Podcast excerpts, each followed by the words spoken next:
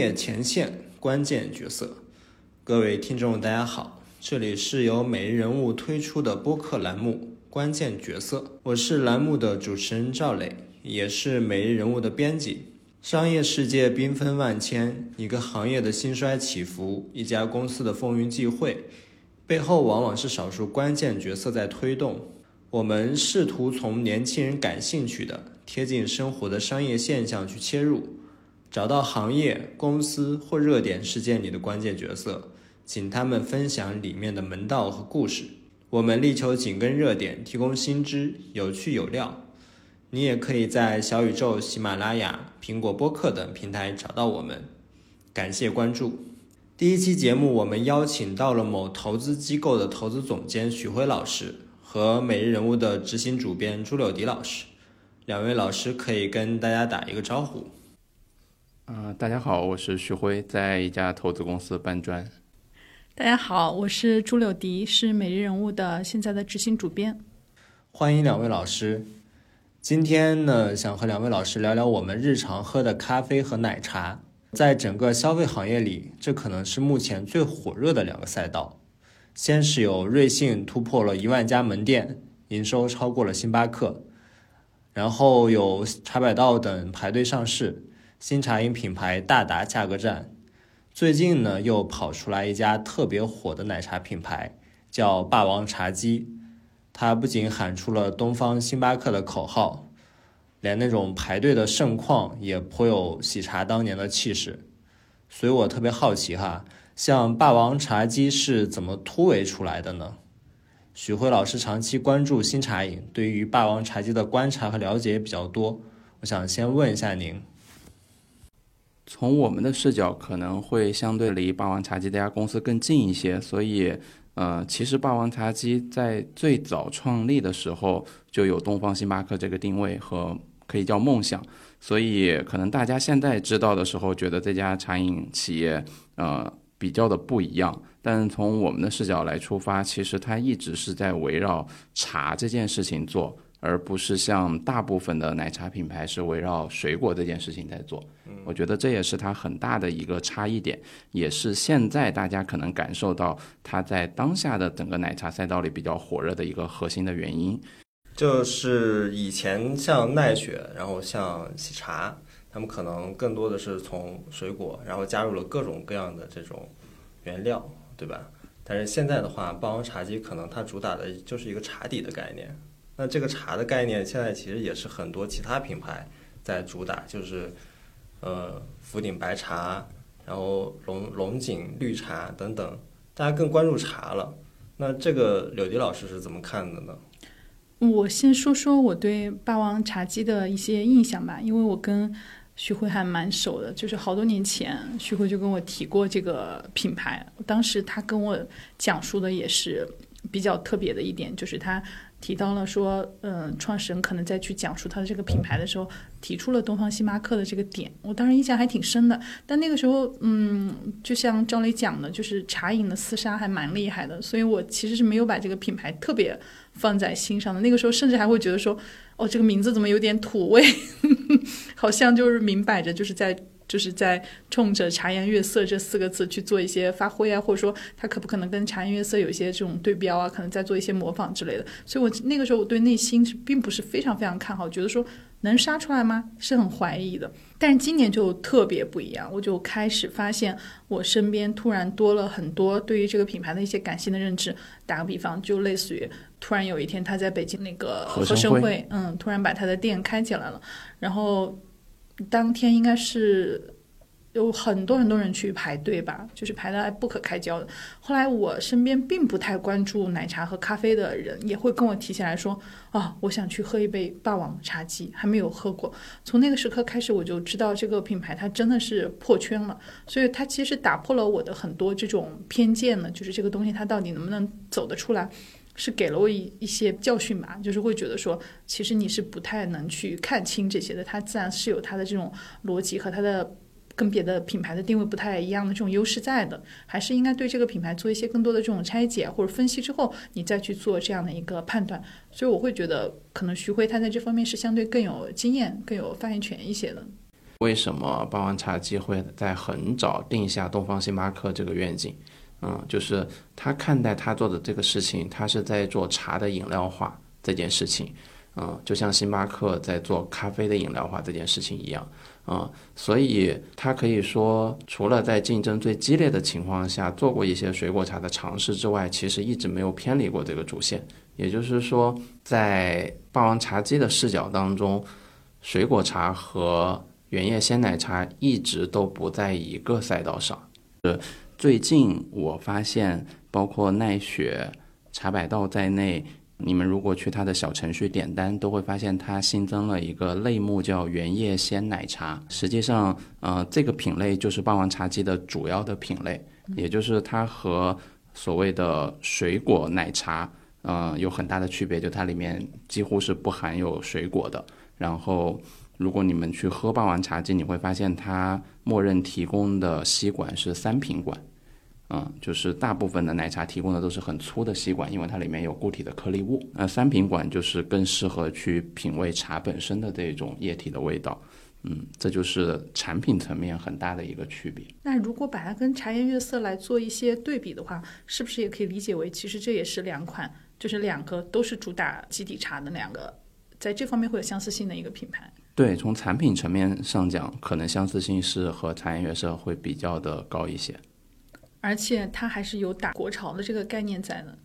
对，因为从名字以及最初的整个公司的 VI 的设计，你会发现确实是国潮的风味比较的浓。但我觉得整体上，包括霸王茶姬在内的茶饮品牌，你会发现他们在近两年都做了一波很大的美学上的升级。不光只是霸王茶姬，包括茶百道，包括呃奈雪，包括喜茶，可能本身设计就非常好啊。但是其他的像树一烧仙草这种一线的品牌，他们最近两年，如果你没有观察他们的一些 VI 的变化的话，你会发现整体上他们的美学设计都明显上了一个层次。我觉得这也是整个行业发生的一个比较大的变化。就是为什么会有这种美学方面的这种就是变化呢？赵雷有观察到吗？就是类似于你会觉得说他们的这种视觉语言有了很大的这种改进吗？因为其实日常我们也会点这些了。其实我也有发现，因为在那个不管是茶杯本身还是它外包装的那个袋子，它其实现在都是越来越多样化。然后包括它整个门店的这个设计，呃，也是有每个品牌都有自己各自的特色。所以我在这个层面上，包括像奈雪，它可能以前主打的是一个日式的风格，但它现在因为逐渐在淡化，同时也在朝国潮这个这边去靠近嘛，所以我觉得整个的美学，因为还是本质上还是以年轻人在消费，所以他们也是想通过这个去进一步打开年轻人的市场吧。我觉得这也是一个很很有竞争力的一个因素。嗯，我前两天点了一杯喜茶，还挺有意思的，它设计了一个金桶。金桶的那个形状，就是表示很多金嘛。那个黄色它也不是说特别土，就是还是有点带有一点点时髦的那种黄色。就是那个桶就还给人的那个感觉挺好的，就觉得说我我可能是不是点了这一杯值得庆贺，我会有一些多金啊或者什么什么。然后之前他们跟芬迪的那款的合作也还是挺出圈的，也是他对他的 PR 来讲，也是他今年挺好的一个这种呃，不管是对 PR 还是对市场吧，都是挺好的一个代表作的。这也是我们特别想讨论的一个点，就是现在的这些茶饮品牌都非常热衷于跟其他的一些跨界品牌去做联名。比如说最近最火的一个联名产品就是瑞幸和茅台的酱香拿铁，上市的第一天呢就卖了五百多万杯，非常的成功。可见联名确实是比较容易出圈的。所以我也想问一下辉哥，就是。联名的玩法现在是不是已经成为行业的主流标配呢？以及这是不是反映说整个的新茶饮目前还是以营销为重，甚至以营销为王呢？嗯，我觉得这个问题可以分阶段来看。嗯，如果我们从成熟的品牌来看，这个答案是肯定的，就是联名它对于品牌和营销这两个方面都是非常非常有好处的。一个是通过联名，你可以积累你的品牌的资产。通过联名，你其实可以去和其他的品牌的用户有一个交叉，然后可以在这个过程当中，呃，进一步的去吸引潜在的用户，以及为你的品牌增加一些特色。然后在营销端，毫无疑问，我们发现每一次联名都会有一波的打卡或者搜集之类的这种用户，所以从这两个角度来讲，联名都是非常非常好的一个策略。然后，如果我们回到更大的宏观的层面，说营销是不是就是奶茶品牌最重要的工作？嗯，我觉得答案不能这么武断。因为如果我们从零到一，从一到十这个过程去看，你会发现很少有品牌，就是小的品牌在做联名这件事情。嗯，而今天瑞幸之所以联名会做的，我们觉得很疯狂，或者觉得做得非常好，是因为它已经有了超过一万家的门店。嗯，就是如果一个只有十家门店的咖啡品牌做了一个联名，也许我们根本都不会知道，所以对他来讲，自然也不会有很大的增量。所以我们认为，其实从一个品牌的成长过程来讲，在不同的阶段，肯定不同的重要性排布是不一样的。如果说成熟的品牌，我们当然认为这种营销联名都是很重要也非常核心的玩法。但是现在感觉奶茶或咖啡这个圈里，它会有一点联名的乱象在。就比如说，你今天找了一个某二次元的一个角色形象啊，那我可能是他的一个对手，我可能后天就找了另外一个。很相似的，跟他可能处在同样等级的一个二次元，就类似于这种，你就会觉得说，嗯，反正作为消费者来讲的话，你的体验可能没有那么好，你会觉得，嗯，好像你一直在追赶别人的脚步啊，或者说这个东西它有这个联名的必要性在吗？我其实是对这点挺疑惑的，就是这是大家不可避免的一种玩法嘛？还是说你卷我也要卷，我必须得就是跟上？嗯，如果从联联名本身来讲，我觉得是一个好的玩法。但是你说的这样的联名，我觉得可能是策略上的一些具体执行层面上的问题。如果只是跟随的话，我觉得可能你没有想明白你的品牌的核心是什么。因为联名其实是有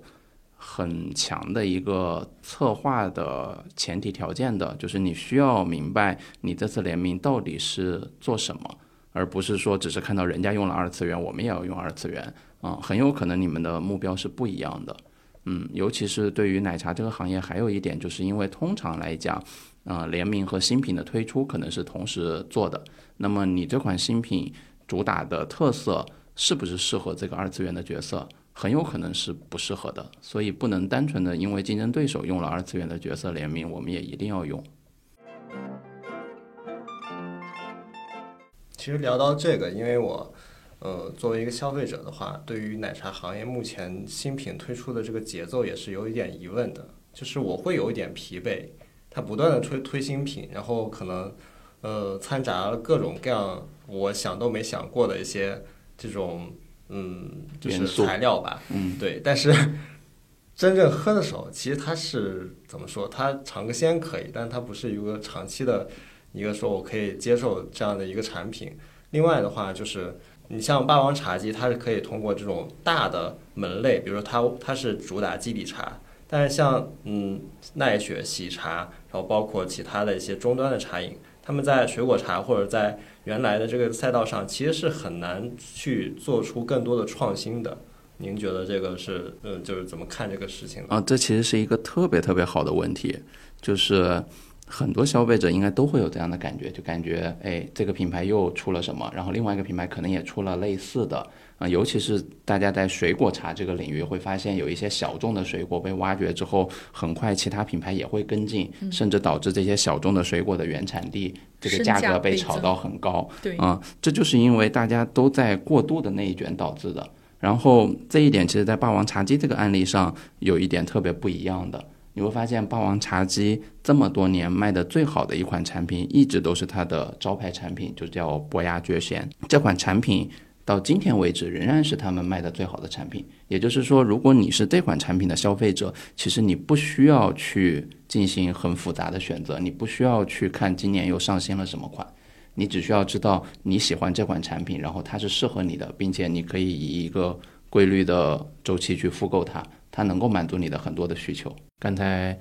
赵磊有问是不是营销为王啊？其实我们曾经也说过，内容为王，平台为王，算法为王。其实你会发现，所有这些东西可能都只是一个阶段性的东西，可能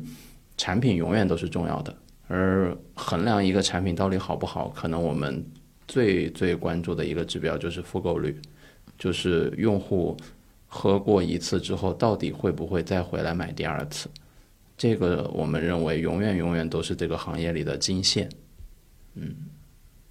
但这个复购率它跟什么有关系呢？跟你这个是不是好喝，是不是我每次来喝的口味都是一样的，是跟这些有关系吗？它是可以被量化的吗？理论上它一定是可被量化的，但是从产品开发的角度来说，可能有一些感性的东西在。但是，一旦你这个产品推向市场之后，我们一定是有办法去测试出它的复购率好或不好的。这个也是我们看到很多的品牌不停的在出新品，但是其实有大量的新品都没有被保留在菜单上，一定是这个样子。因为如果有一款新品的复购率好，它一定会被保留在菜单上。然后菜单上相应的复购率可能不那么好的品就会被拿掉，所有的菜单都是这样进行更新的。你们自己复购率比较高的品牌是什么样子的？复购率比较高的一款产品，奶茶或咖啡之类的。我自己喝的比较多的是一个北京本地的一个小牌子，叫金喜柠，它是一个柠檬茶。然后我是每次在比如说半夜工作的时候，嗯，特别的不清醒，然后我就想点一个那个柠檬茶来提个神儿。但我不敢喝咖啡，因为晚上喝咖啡的话就会嗯特别难受。然后另外的话，奶茶里面我觉得可能复购比较多的就是一点点的。最经典的就是奶奶绿，对。然后另外的话，别的我瑞幸的话，咖啡我是深椰拿铁和拿铁，就这两种，别的基本不喝。我瑞幸复购最高的也是这两款，拿铁和深椰拿铁。所以我感觉就是，嗯，不断的推新品，可能更多的时候还是为了营销，因为它其实复购最好的，或者说它最稳定的产品就是。你像深椰拿铁这样可以说是几年一遇的，对对它一定有很强的运气的成分，同时也是我不知道它瑞幸内部对于这个产品最开始的一个预期是什么，但我觉得这个它它是有一定的偶然性的。对，但这种偶然性背后还是有一些必然性的。其实这个提到生椰拿铁，我觉得我们可以展开讲一下。就是生椰拿铁这款产品，我觉得甚至在整个中国的咖啡市场上都是极其关键的一款产品。不仅是因为它卖得好，而且是因为它揭示了整个中国咖啡市场的一个所谓的真相，就是中国到底就是对，就是中国到底应该卖怎样的咖啡。呃，大家如果看过星巴克的创始人霍华德·舒尔茨的《将心注入》，你会发现，星巴克或者说霍华德·舒尔茨本人在美国的咖啡创业有过两段失败的经历，而星巴克是他的第三段咖啡创业的经历。那么，为什么前两次失败，而星巴克成功了呢？很大的一个原因是，星巴克当时他做出了一款拿铁，而不是纯正的黑咖啡。而拿铁里面大量的牛奶其实掩盖了咖啡很大的苦涩的味道，而美国人其实就更容易接受这样的咖啡。对于中国人来讲也是一样的思路，就是美国的那个拿铁仍然对于中国人来讲，或者说对于大部分的中国人来讲是有一些不那么利口的。而深椰拿铁这样的产品，我们自己会把它叫饮料化的咖啡。这样的一类产品其实都更适合中国人的大众化的口味，所以你才会发现，现在咖啡品牌能够下沉到中国的四五线甚至更下沉的市场，很大的原因就是因为这个。如果你去看他们的畅销产品的话，你一定会发现这个规律。星巴克也是如此，它在县城卖的最好的是榛果拿铁、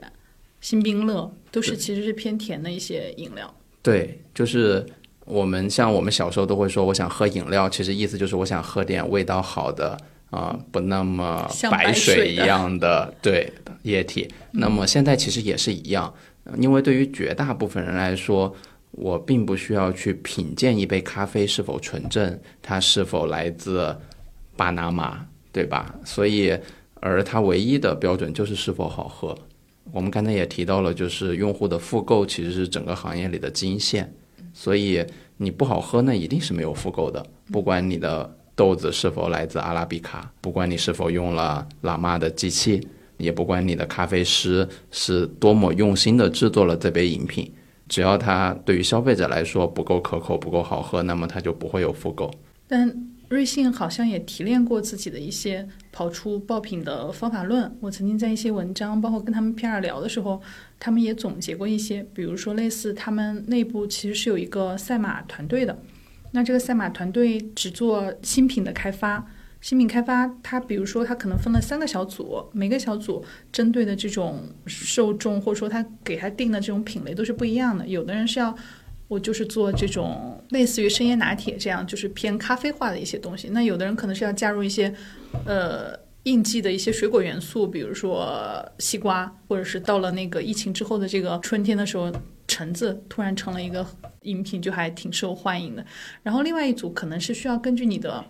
季节时令，类似于圣诞节或者是什么其他的节日去推一些新品，对，所以其实它内部的这种赛马机制还是相对比较完善的。它的这种推新品也不是说纯粹的去为了去做一些营销，去跟营销做一些迎合，而是因为他觉得他是能够用他的一些大数据去跑出大家想喝的那一类饮品的。他觉得我现在积攒的这些数据是能够给我现在的这些新品的研发提供很多支持的。所以我就觉得他的那个方法论还是值得一些公司去学习的。对，因为比如我们刚才提到的深椰拿铁是他在二零二一年推出的一款产品，然后在整个二零二一年，瑞幸应该是至少推出了一百款以上的新品。对，嗯，然后深椰拿铁大获成功之后，其实瑞幸推出了一个叫大拿铁战略，也就是说日后它的很多爆款都是围绕同样的思路在进行。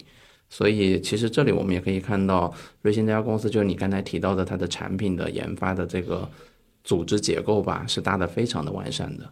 大拿铁战略就是围绕着拿铁这一款去做深发，就是往拿铁里面添加各种各种东西，对，把黑暗料理做成一个大家能接受的东西，因为它冠上了瑞幸的牌子，所以大家都想去尝试一下。对，拿铁加万物，对，拿铁加万物。其实我刚才因为我们聊到这个咖啡就饮料化嘛，那其实奶茶也是，因为现在呃真正喝茶的人很少，然后我们看到一些做茶的品牌其实也是不发展的不那么好。那现在的话又又有另外一条呃另外另外一个趋势就是奶茶和咖啡也在融合，就大家都在互互相侵占对方的地盘，或者说哦我也要有你的这个产品。那现在这个竞争其实还是挺激烈的。对，这其实是一个特别特别好的问题，就是在中国，咖啡和奶茶这两个品类其实没有那么的独立。我们可以想见，在未来，当大家在增量市场竞争到末尾的时候，其实在存量市场一定会有比现在更加激烈的竞争。核心原因也是我们刚才提到的，就是饮料化。就是在中国，大量的消费者对于这两个品类的选择其实是具有互相的可替代性的。也就是当我要喝点什么的时候，我既可以喝一杯深椰拿铁，我也可以喝一杯杨枝甘露。对于我来讲，它都是一杯饮料而已，而不是说我今天要上班，所以我要喝一杯咖啡；我今天不上班，所以我喝一杯奶茶。就这个区别其实没有那么的明显，在中国。对，包括我们呃很纳闷的一点就是说，为什么在四五线城市，像幸运咖，或者说现在瑞幸也在不断的去拓拓展。因为我们以前会觉得说四五线城市没有人需要喝咖啡，大家不需要提神。但现在大家都在喝咖啡，可能也也是这个原因，因为大家都想喝一杯咖啡饮料。对，还有一个比较核心的原因，这个是我们猜测的，嗯，也是我们从星巴克的整个发展历程当中学习到的一点，就是有一个理论叫文化低率。星巴克在美国。做的实际上是一种欧洲咖啡文化的低滤。在美国用户开始接触到星巴克的拿铁的时候，他们对于欧洲传来的这种咖啡文化是有一种仰视之情的，而中国也是一样的过程。也就当星巴克来到中国的时候，大家对于美国的这样的咖啡文化也是有一点仰视之情的。所以，我们再回到四五线城市。他们会认为，在一二线城市流行的咖啡文化，对他们来讲也是有一点仰视的，所以这就是整个这个咖啡的文化在全球的不同的地区的不停的这种文化低滤的现象。那讲到产品的内卷，其实还有一个方面，现在奶茶行业也非常的卷，就是价格。我们也看到说，嗯，以前的高端品牌喜茶、奈雪等等，都在把自己的产品调低。价格，然后另外的话，可能呃，原来的那些终端品牌，他们也在探索更低的价格，甚至往十元以内的这样的方向去做。那我们观察到，就是说，现在整个的这种低价趋势，对于奶茶行业来说意味着什么呢？我觉得很大的一个趋势，说明整个中国的消费目前正处在这个水平。这个意思并不是说消费降级，而是说。三十元有三十元的那群用户，曾经喜茶卖到星巴克这个价格带，其实也卖的不错。但那个前提是它在中国只有那么小几百家店的时候，啊，我们也知道它在北京三里屯的店其实曾经排队也排的非常的凶。但是问题就是。你要更下沉，你要在中国卖到更广大的用户，你会发现这个价格带是没有办法支撑你去做这样的扩张的，所以才会有我们看到的喜茶和奈雪啊，把他们的价格带做得更低，然后尽量的去开更多的店，这其实是一个战略的选择，我觉得。所以从这个角度来讲，我们并不能说这里面我们观察到了消费降级或消费升级，而是我认为它就是一个。不同的品牌分别去做针对自己来说一个最合适的战略的选择。但这里我有一个疑问啊，就就我个人的体验来讲的话，并不觉得说消费降级它是不存在的。就是可能，比如说可能前两年我真的会去选三十一杯的星巴克，但现在我可能会去喝九块九的瑞幸，因为对我来讲它就是切切实实的节省了这个生活的成本嘛。然后我也不会觉得说它可能跟星巴克的口味上有非常非常大的差异，因为我不是一个咖啡的这种非常专业的一个爱好者，对，就是只是一个普通的一个大众消费者，而且能够明显的感受到各行各业它确实是有这种趋势在的，就是可能前两年特别火的这种新消费。嗯，大家把以前的一些传统的东西，然后用互联网的模式再重新来去做一些生发，你也会发现，可能今年这种新消费它也没有那么灵了，也不能说今年吧，就是这几年嘛，所以会觉得说这个趋势它好像也是，它好像就是房间里的大象，你也不可能去忽视它，觉得它不存在，所以我就觉得不太能够。就是幸福这一点，就是它跟这个消费降级全无关系。嗯，我并不是说消费降级这个趋势它完全不存在，而是说对于整个市场来讲，提供越来越多的选择，那么每一个消费者就越有可能去选到对他来讲性价比最高的那个选择。所以我觉得从这个角度来讲，整个社会效率是在提升的，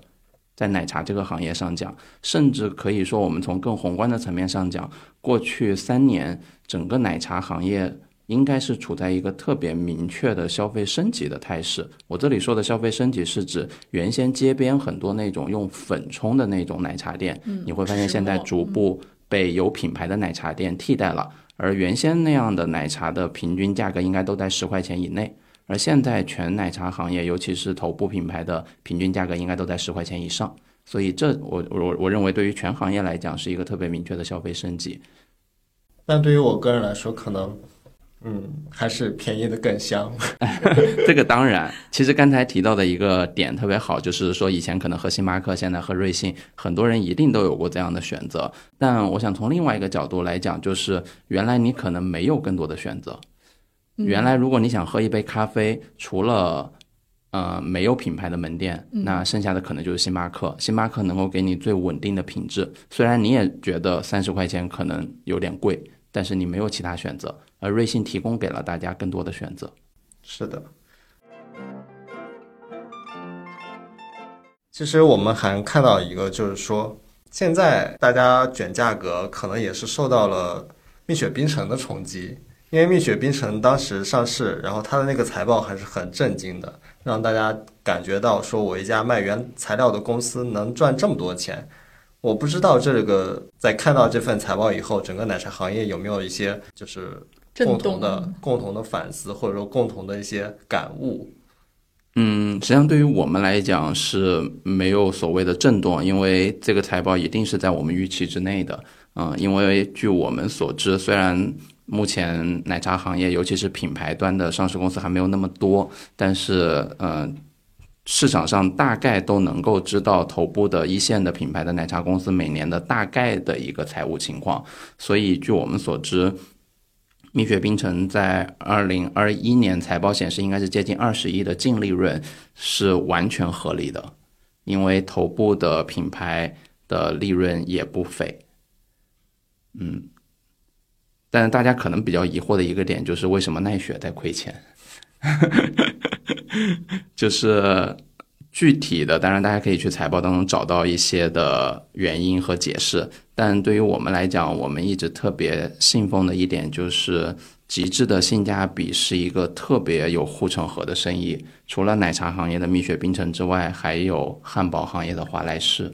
还有振兴鸡排，就是这一些品牌在中国做的足够的下沉、足够的宽阔，以及他们用供应链的优势构建起了足够的壁垒，这一类的品牌都是我们认为会活得很长久，并且应该有良好的利润的品牌。他们基本也都已经是万店的规模了。对它这几家都超过了万店，甚至两万家店。那可能奈雪亏钱的原因，我斗胆猜测一下，还是因为这个模式的区别吧。因为奈雪可能更多的还是直营店，但是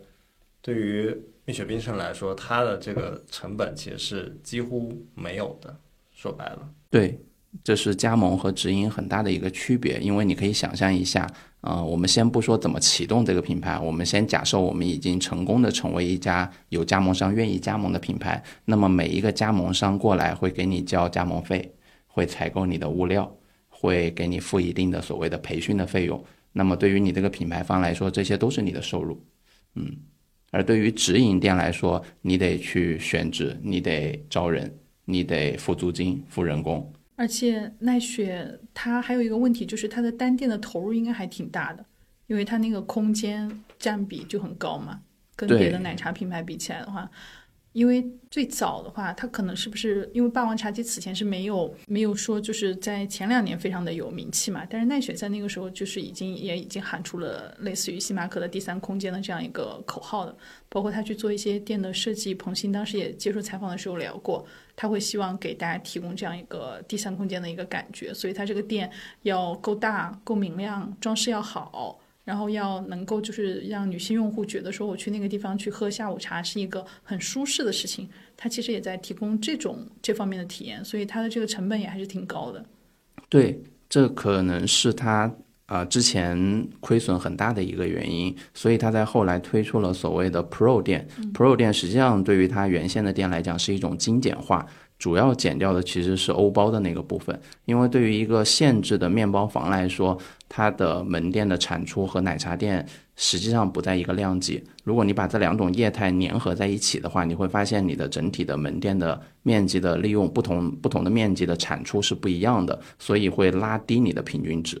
某种程度上，欧包反倒成了它的一个拖累项。对，虽然从用户的角度，当然你会觉得很好。我可以在这里坐着享受下午茶的闲暇时光，但是对于门店经营来说，它的效率是变低了。这个经营效率怎么去理解呢？我们衡量一家门店有很多个不同的数据可以去理解它。啊，通常国际上比较通用的一个标准叫平效，啊，也就是平均每一平米的面营业面积，啊，产生了多少收入。啊，你可以用月收入、日收入、年收入都可以，我们可以把它拉在一条水平线上去比较。也就是说，做欧包的那个面积的平效是低于做奶茶那个面积的平效的，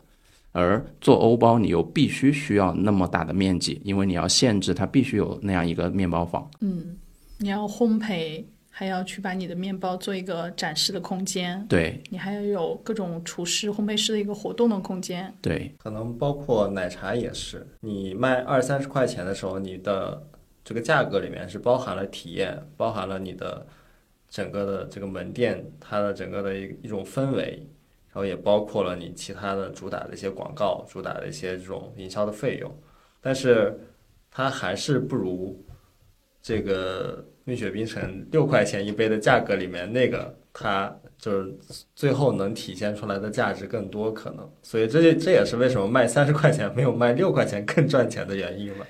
对，实际上这个提到的是一个特别好的点，也就是一个产品的功能性和社交性的问题。我们说它的价格里面一定同时包含了很多种属性，而通常卖的更便宜的就更偏功能性，卖的更贵的就更偏社交性。当前星巴克仍然在中国的销售收入是不错的，也就是说，仍然还有人在消费三十多块钱一杯的咖啡，并不是所有人都转去消费瑞幸了。这两种需求一定是在一个消费品上同时存在的，只是说不同的品牌可能选择了不同的面向，然后选择了自己的策略，选择了自己的目标消费者。那在你看来，像喜茶他们这种自降身段儿去和以前的终端品牌去竞争，这是一个好的选择吗？嗯，从结果上讲，我们可能并不觉得这是一个多么好的选择。但是站在喜茶公司的角度，可能他也有不得不这样做的理由。我们在外部看，其实很难去猜测公司是如何做出这个决策的。但是如果单纯从品牌的角度来讲，我们会认为这个决策到目前为止的执行一定是有一些可以改进的空间的。例如，喜茶从原先一直都是奶茶整个水果茶领域的高端品牌的代表，所以我们认为其实。无论它做出怎样的价格的调整，它一定是需要保留这样的品牌地位在的，否则其实它的品牌的资产是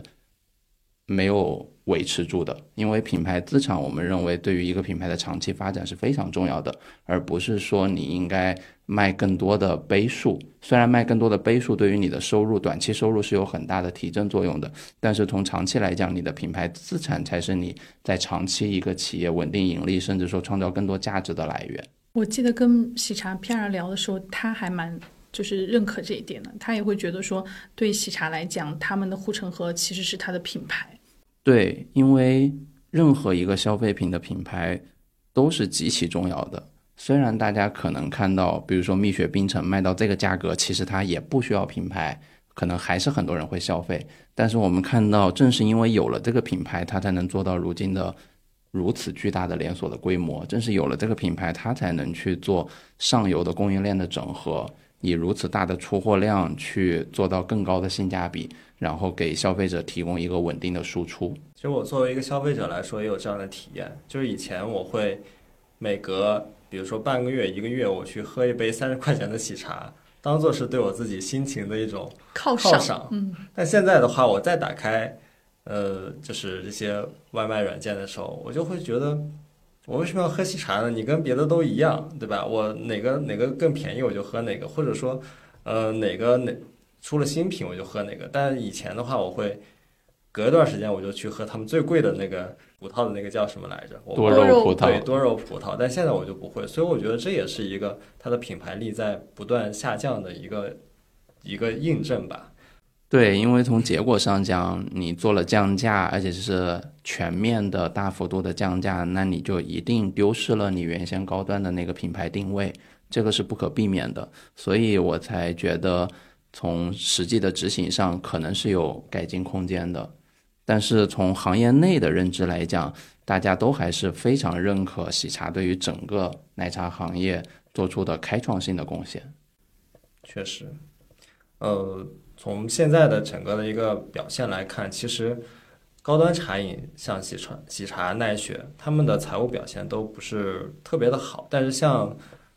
搞加盟的这些，比如说茶百道，比如说。呃，沪上阿姨这些，其其实现在在扎堆 IPO 嘛，所以它肯定是有一个更广阔的市场空间和更良好的财务表现的。那对于高端品牌来说，他们的机会在哪里呢？未来应该去怎么做会更好一点？嗯，实际上他们现在也逐步在开放加盟，所以我会觉得加盟是当前的行业共识，应该是没有问题了。嗯，加盟的好处，刚才我有稍微提到一点，其实还有另外的好处是近些年逐步体现的，因为你会发现加盟这个模式最早是从美国传入的，它的呃学术一点的名称应该叫特许经营。也就是说，像麦当劳、肯德基、星巴克这些我们所熟知的品牌，在美国其实都是有特许经营这个模式的。虽然星巴克在中国是目前是全直营，实际上星巴克在美国是有加盟的。所以加盟这个模式本身从商业逻辑上讲是完全没有问题的。但是在中国，它的操作上会出现一些问题，可能是一些监管上的问题，可能是一些总部的管辖的能力的问题。但是在近些年，这些事情都得到了更好的解决方案，例如监控摄像头，例如统一的 POS，例如统一的小程序入口，例如统一的外卖平台，这些都是更有利于品牌方去对加盟商进行强管控的这样一些手段。所以在这些手段上，我们就会发现，现在对于品牌方来讲，做加盟这件事情，好处更大了，弊端更小了。所以我们认为，加盟一定是当下更好的一种商业模式。但是加盟这个，我也会有点疑惑啊。比如说，我们可能看前两年的时候，特别流行一种情绪，大家会觉得说。呃，作为年轻人，我可能不想给我的老板打工了，我要去开一开一家自己的奶茶店或咖啡店，我要去开创自己的事业，然后我可能就会去挑选一些品牌去做加盟。但前两年的时候，这种加盟被骗啊，或者说后来卷钱跑路的这种状况还蛮普遍的。加盟了奶茶店或咖啡店的年轻人，到后面发现自己要不然就是被骗。呃，血本无归，要不然可能就是我又重新变成了给我的这个品牌打工了，就是我只是换了一个老板而已。像现在你可能打开小红书或者一些其他的这种社交软件，大家的那种抱怨的声音很可能也都是集中在这些上面的，就是会觉得说，我可能开了一家蜜雪冰城，咱们也做过这样的类型的稿件啊，觉得说开了一家蜜雪冰城，但是我。其实，就算每年就是我的营收达到了四十万，仍然是可能还是在给老板打工的。就是这种，他到底是中间有了什么样的一种发展的脉络？主动进入加盟的这些年轻人，他会觉得说这个日子好像是比以前越来越难过了，似乎是你们的品牌越来越卷了，所以造成我盈利的空间越来越少了。你会感受到这种矛盾性吗？我觉得这里要分分开来看这个问题，一种是关于加盟被骗，一种是说加盟生意越来越不好做。啊，加盟被骗那个其实，任何时代都会有这样的情况。但现在我可以比较肯定的说的就是，如果你去加盟我们目前已知刚才聊到的这些一线的，甚至说一些二线，但是是知名的品牌的话，大概率应该都不存在这样的问题。除非你本身找的渠道不是他们的官方渠道，那可能确实存在一些法律上的风险。另外一个是关于加盟越来越难做的问题，这可能确实与整个行业。品牌方在卷有关，我们其实经常把加盟整个看作是一个生态，这个生态里面有品牌方、有加盟商、有供应商，然后还有消费者，在这个生态下，理论上最好的情况当然是大家都获益。消费者买到对消费者买到好的产品，觉得很满意，然后供应商能够通过供应货品赚到钱，然后加盟商本身能赚到钱，然后与此同时，品牌方还能有他的一部分利润。但是当品牌方开始卷的时候，你就会发现，如果品牌方想保住自己的份额，他要在这个生态当中就只能去压缩其他各方的利益，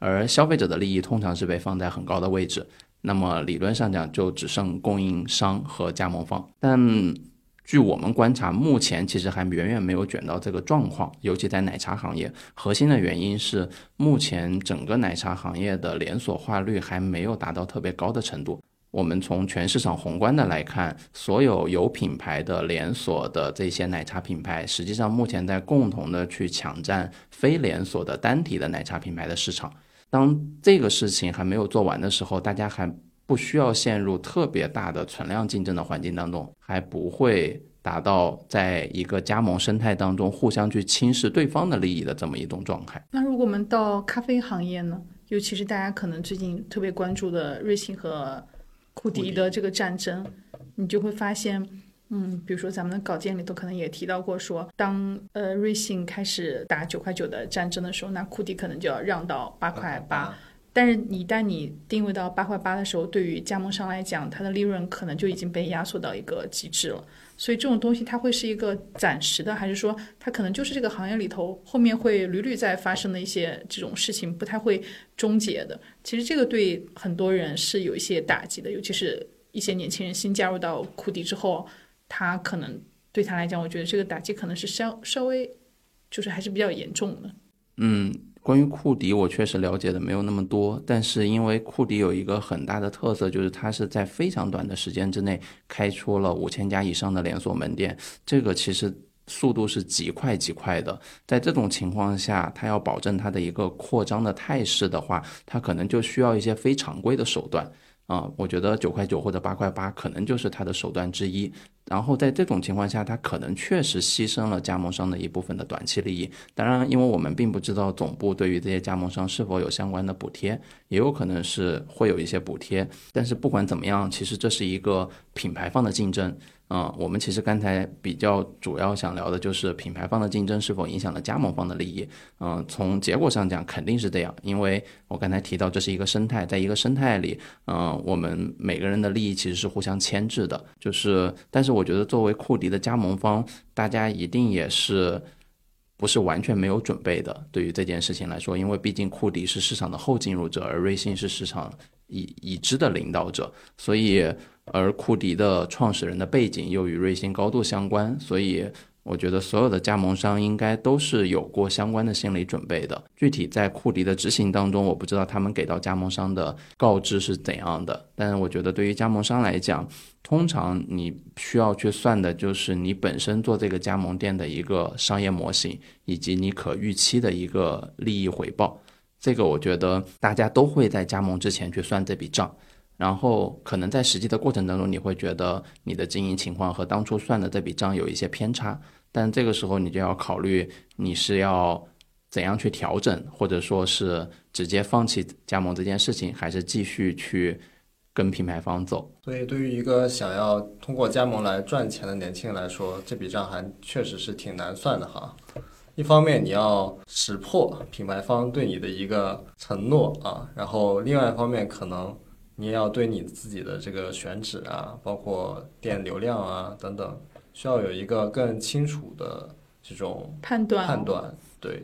对，我觉得现在对于加盟商来说，其实很重要的一点一点就是你是否能够亲自的去经营这个生意，哪怕它只是一个小小的门店，因为很多加盟商是抱着我就投一笔钱，然后把它当一个投资理财那样去做，那样做的话，其实首先你会多出一个。管理的成成本，因为如果你自己管理，那当然就不需要额外的花这笔成本。另外一个就是管理里面，尤其是对于一个具体的门店的操作，它有非常多的细节，而这些细节最终都有可能体现在你的门店的盈利情况上。所以，如果是你亲自去管理的话，其实以目前我们了解的状况，不管是一线的、二线的奶茶的品牌，还是咖啡的品牌，都还是不错的。你刚才说的这种管理上的细节，大概是有哪些类型的？对，因为呃，我们肉眼其实可以观察到，一个奶茶或者一个咖啡门店，通常它的员工至少有五位吧。啊，我们比如说面积假设在六十平方米的一个门店，可能是五到七位的员工，然后可能有一个后后厨的空间，然后会有一些前台的，包括点餐、包括取餐、包括制作的这样一个流程。所以你会发现，首先它的所有的产品都有一个所谓的 SOP，然后每每一步的操作流程会有一个动线，然后这些东西都会需要你在实际当中不停的去优化调整它。这里面会涉及到大量的效率的问题，呃效率我们都知道与成本直接相关，也会涉及到一些可能与食品安全有关的问题。我们知道食品安全一定是底线，然后还会涉及到一些余料的舍弃或者这些问题，这些也都会与毛利率相关。所以这些问题最终都会体现在你的经营成果上。实际上，在我们去探访一些加盟商的时候，他们的感觉是自己已经被拴到了店里。就是他们其实已经没有办法再像以前那样说，我可以雇个人，或者说我找个人去代管，他必须得亲自在店里面盯着。即便这样，可能还是最后的这个效益达不到一个预期。所以，我我感觉整个加盟这件事情其实是更难做的。包括你现在很多加盟商，他其实在抢更好的这种选址的时候，也是要付出非常大的代价。一方面是本身已经好的。基本上都被占光了。另外一方面的话，就是现在整个加盟的一个前期的投入也是非常高的，因因为动辄可能需要五十万、一百万，对于大部分人来说，这是一个已经是一个比较重的投资了。尤其是可能到了一些那可能一二线的大城市，这种是一个标准。到了那种小的县城，你会发现可能整个县城之中间，它非常非常好的点位就那么一些。比如星巴克，它到了那种下沉的县城之后，它就选的是这个城市 CBD 的这个商场里头最繁华的一个点位，它把它叫城市之眼，我就是这个位置。那这个位置很可能已经被更强势的加盟商或者是更好的品牌的直营店，它已经占据掉了。那我作为一个普通的一个加盟商，一个普通的年轻人，我首先要拿到这些点位就是很困难的。那拿到别的点位的时候，我还要对他的这种东西进行一些判断和分析，其实也是挺难的。对，其实现在选址已经比以前科学很多了。如果是比较好的品牌，通常它不需要加盟商自己在选址这件事情上做很多科学的分析，品牌方都会有很专业的选址团队来帮助加盟商做选址的分析，以及另外一方面，每个品牌对于自己的门店可以开在哪些地方，都是有自己的一套标准的，并不是我有任何的点位都可以开任何的品牌的门店的。比如说，在那个我们知道有一家瑞幸的店，然后我们在采访他的。经销商的时候，他就说有一次这个杯里面加了四泵还是？四泵还是三泵？就是它是多加了一泵那个那个什么东西？对糖。然后这个细节都被品牌方给看到，然后就打电话过来说你要整改。对，所以我觉得这种细节它还是非常能说明问题的，就是它在背后的这种嗯，其实现在可能在这块是一个更大的投入，相比于原材料，相比于。招商加盟这些，你是说对于加盟商来说这一块是更大的投入？对于品牌，嗯，但我不知道品牌这在这个，就是我觉得这是一个趋势嘛，就是呃，辉哥刚刚也讲，数字化标准化。对，其实我也听过类似的故事，就是瑞幸的门店，比如说如果有员工没有按照标准的着装去穿着的话，嗯，也会被摄像头拍到，然后会被监控，甚至说这些摄像头可能都会有一些 AI 的。功能，也就是说，甚至都不需要出是吗？对，也就是说，甚至都不需要人工的去监控这些事情，只要你把标准的告诉他，然后他就会自动告诉你哪些地方不标准，然后自动的去推送一些提示或者警告之类的。其实聊了很多关于加盟的事情，然后也知道说现在加盟成为了奶茶或者咖啡共共同的一个共识，但是有一家其实还是挺。奇特的就是茶颜悦色，对这个我们刚才也提到，就是我至今没有喝过茶颜悦色，因为我没有去过长沙，我一直想喝，但是我又觉得如果找人从长沙代购一杯茶颜悦色，好像又不是那么的值，所以我就觉得说。为什么茶颜悦色它一直没有走向扩张这样一条路呢？嗯，这个我们只能从外部猜测，因为我们其实谁都不知道茶颜悦色的创始人、创创始团队以及高管团队到底是如何制定这个战略决策的。嗯，我们其实见过一些同类型的业务，就不是茶饮领域的。对于很多创始人来说，作为一代创业者，他们可能希望将他的这个生意做成一个精品化的生意，做成一个看起来更加美丽，但是并不一定丰腴的生意。小而美的概念。对，对于很多创始人来说，他可能希望这个生意不犯错是更重要的，而不是做多大。这个可能是我们猜测的一个结果，不一定对。可是，一旦你已经拿到了投资。那你的这个道路可能在很大程度上并不是由你百分之百做主的。对，这个其实是我觉得很多创始人需要去思考的一点吧，就是我们作为投资人，可能大家的立场不那么完全一致，但确实对于一家公司来说，一旦你拿到外部的投资，就意味着这家公司并不是百分之百归你一个人拥有了。那么这个时候，你就必须有一种大家一起合伙做生意的思考。而不是还像以前一样，觉得这个生意不管做好做坏，反正都是我自己来承担责任。会不会觉得茶颜悦色有点可惜啊？因为它真的是诞生的时候是有一个很好的这种群众基础的，包括它的这个社群也玩得非常好，所以它有一些这种非常维护它的粉丝在。某种程度上，霸王茶姬其实跟它也还蛮像的，在定位上，茶颜悦色也不是说没有做过去外扩的一些努力，像它也把店开到了武汉。对对，当时也是引引起了一波浪潮的，就是嗯，但是后来就是好像感觉他会在近一两年之内是没有什么新的动作的。对。我觉得这可能也与创始团队的基因有关，就是关于你是否有能力去做好加盟这件事情。嗯，可能我们在外部看觉得加盟生意简直就是印钞机，但是真正要把这个生意做好，你背后的组织力是需要非常非常强大的。或者我们从另外一个视角来看，库迪的加盟做的其实比瑞幸还要更好一些。我们只从结果来看的话，那么一定是他在加盟方面的能力比瑞幸可能还要再强一点点。然后从奶茶品牌来看也是，嗯，就是蜜雪冰城的加盟一定做的比喜茶要好。尽管我们都可能认为喜茶的整个品牌力可能会更强一些，所以这其实是不同的能力。所以我们从能力的角度来说，可能茶颜悦色的团队目前在加盟方面的能力还没有那么的齐备。我有一次跟一个奶茶的 PR 聊，不方便透露他的品牌，他会觉得说，他理解的霸王茶姬现在的生意其实是就是做了茶颜悦色不愿意做的那部分，他会这么认为。你会认可他的这个观点吗？嗯，我其实不太认可这个观点，因为所谓的不愿意做和不能做是两回事儿。嗯，当然你要从结果上来说，的确，如果茶颜悦色做加盟并且做得不错的话，可能霸王茶姬面临的竞争会更加激烈一些。嗯，这是有可能的。哎，辉哥，你会觉得现在还有能够跑出来的咖啡或者奶茶的品牌吗？如果它能能跑出来，可能是哪种模式的？可能是哪种模式？我觉得大概率还是加盟模式。但你要说，如果从产品特色上讲，其实。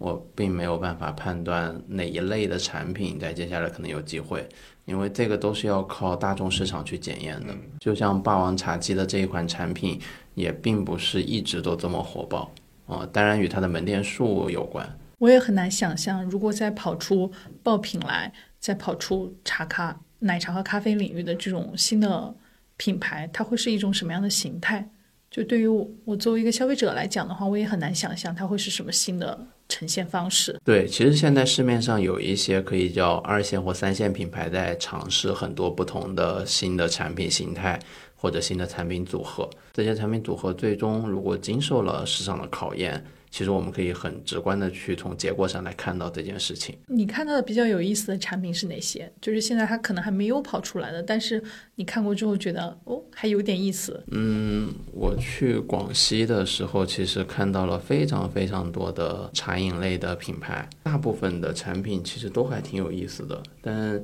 你要说给我留下深刻印象的，可能都没有，因为从结果上讲，里面有一些品牌其实是没有走出那个本地的。另外一些品牌虽然可能在一些异地扩张，但是他们的产品本身并不足以支持他们的门店效率做到多高。一旦你的门店效率不足够高，你可能在加盟上速度就不会很快，那么你天然在竞争上就是劣势的。有什么组合让你会觉得特别有意思、特别新奇吗？嗯，其实椰子类的组合特别棒。我们看过一家做椰子水的深圳的品牌，他当时给我们讲了一个我觉得特别好的故事，就是为什么他做这款椰子水。他讲所有的奶茶其实都是水果糖这三个的组合，然后这三个在不同的。维度上去进化，就比如说水从白水到茶，然后对于他来讲，他他认为下一个是椰子水，这种含天然的电解质的水啊，他认为是更好的产品啊。然后水果其实主要代表就是糖的部分，以前可能是糖精，然后现在到其他的代糖可能更健康。奶的部分可能原先用的是奶精，或者原先用的是植脂末，对，然后现在可能用到鲜奶。然后未来你可能会用到，比如说椰奶或者其他的植物奶，可能会更健康或者口味更丰富之类的，就是这样用水果糖的三者的组合去做产品的迭代。其实是水奶糖啊，对，水奶糖。然后他想的就是可能会用椰子水的这部分代替，就是它其实是实现水的那个更迭的。对它，而且因为椰子本身确实是一个很大的单品。嗯，尤其这两年，我们看到与椰子相关的大量的产品，其实是非常之流行。嗯，对，除了那个生椰拿铁，它还有一款爆品，就是那个呃椰云拿铁。对，是的，对，椰云拿铁。椰云拿铁是跟椰树联名的。嗯嗯，对，大家也看到椰树其实在社交媒体上现在非常之活跃，就椰子这个口味可能天然击中了一些消费者的点吧。它可能比较清爽，但关于椰子有怎样的消费者洞察，我确实不知道这些品牌对于消费者的洞察是什么。我们今天还提到了一个比较有意思的商业现象啊，嗯，说东方树叶今年卖的特别好哦，是今年可能是对农夫山泉来讲是最赚钱的一款产品，就是我们也会觉得很奇怪，就是为什么会今年它成了，因为它已经。诞生好多年了嘛？对，东方树叶大概应该是一款十年以上的品牌了。嗯嗯，就是它确实在最近的几年，尤其是一两年之内，销量有了非常非常巨大的提升。嗯，我觉得可能与整个消费者的健康的这种观念有关。然后关于东方树叶，其实我们内部做过一些研究，就是你会发现整个日本的无糖茶其实也是一个逐步扩大市场份额的过程。它当中很大的一个原因就来自于供需两端的这么一个交替的螺旋式的上升，就是，嗯，我们知道供给端其实就是品牌方。啊，就是品牌方对于做出怎样的产品，其实是要去做一些所谓的市场调研、消费者洞察，啊这样的动作来决定他们的整个研发的方向。然后消费者端其实会去，呃，很大的很多消费者都有尝鲜的这种体验，他们觉得可以去尝试一下新品，然后如果喜欢的话，就会长期的复购。根据我们刚才说到的，只有长期复购的。产品才会不停的留在货架上，嗯，所以经过这么多年的迭代跟发展，你会发现无糖茶这个品类的产品更多的留在了货架上。我觉得东方树叶也是这样一款产品，虽然在很多年以前可能被评为很难喝的饮料之一，但这种难喝本身其实是一个特别主观的判断。就对于更多的人来说，现在肯定并不觉得它是多么难喝的一款饮料，而是觉得可能它是一款健康的茶饮料。嗯它可能也会赶上某一个周期啊。我觉得就是第一，大家这种你的真的生活水平提高之后，你会对健康有更高的要求。然后再者，又有前面这三年的这个疫情之后，大家会对自己健康程度会更重视。对，我觉得这肯定是很重要的一个原因。甚至说，呃，所有的品牌一起对消费者的教育也很重要。比如说像我们都知道的元气森林，对它对于代糖的使用以及基于零糖、零脂、零卡这个 slogan 的对消费者的这样一个教育，也让消费者认识到了关于饮料里面很多健康或不健康的成分。另外一个，我觉得口味可能也是一个原因，因为我作为一个消费者来说的话，我以前其实特别喜欢喝农夫山泉的那个茶派，嗯，它其实是特别甜的，但它也有茶的茶的这种味道。但现在的话，我如果说想喝比较甜的茶的话，我会去喝奶茶。然后我如果不想喝甜的茶的话，我就要不就我喝纯茶，我要就是东方树叶可能算是纯茶，然后要不就喝白开水，对，就这两种。然后因为那个茶派的那个口味其实是特别甜的，我不知道是不是口味的变化，就是现在对于这种特别甜的，就是接受度越来越低了。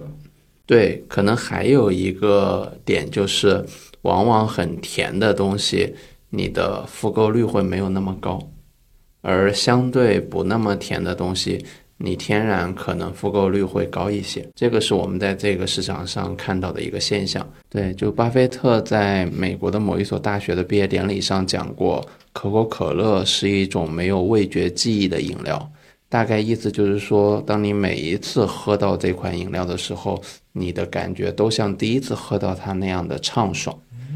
这是支持你去长期购买它、长期复购的一个很重要的原因，而很多其他的饮料是不具备这个属性的，也就是说你会越喝越腻。当你感受到腻的时候，你就会尽尽量的去避免购买它。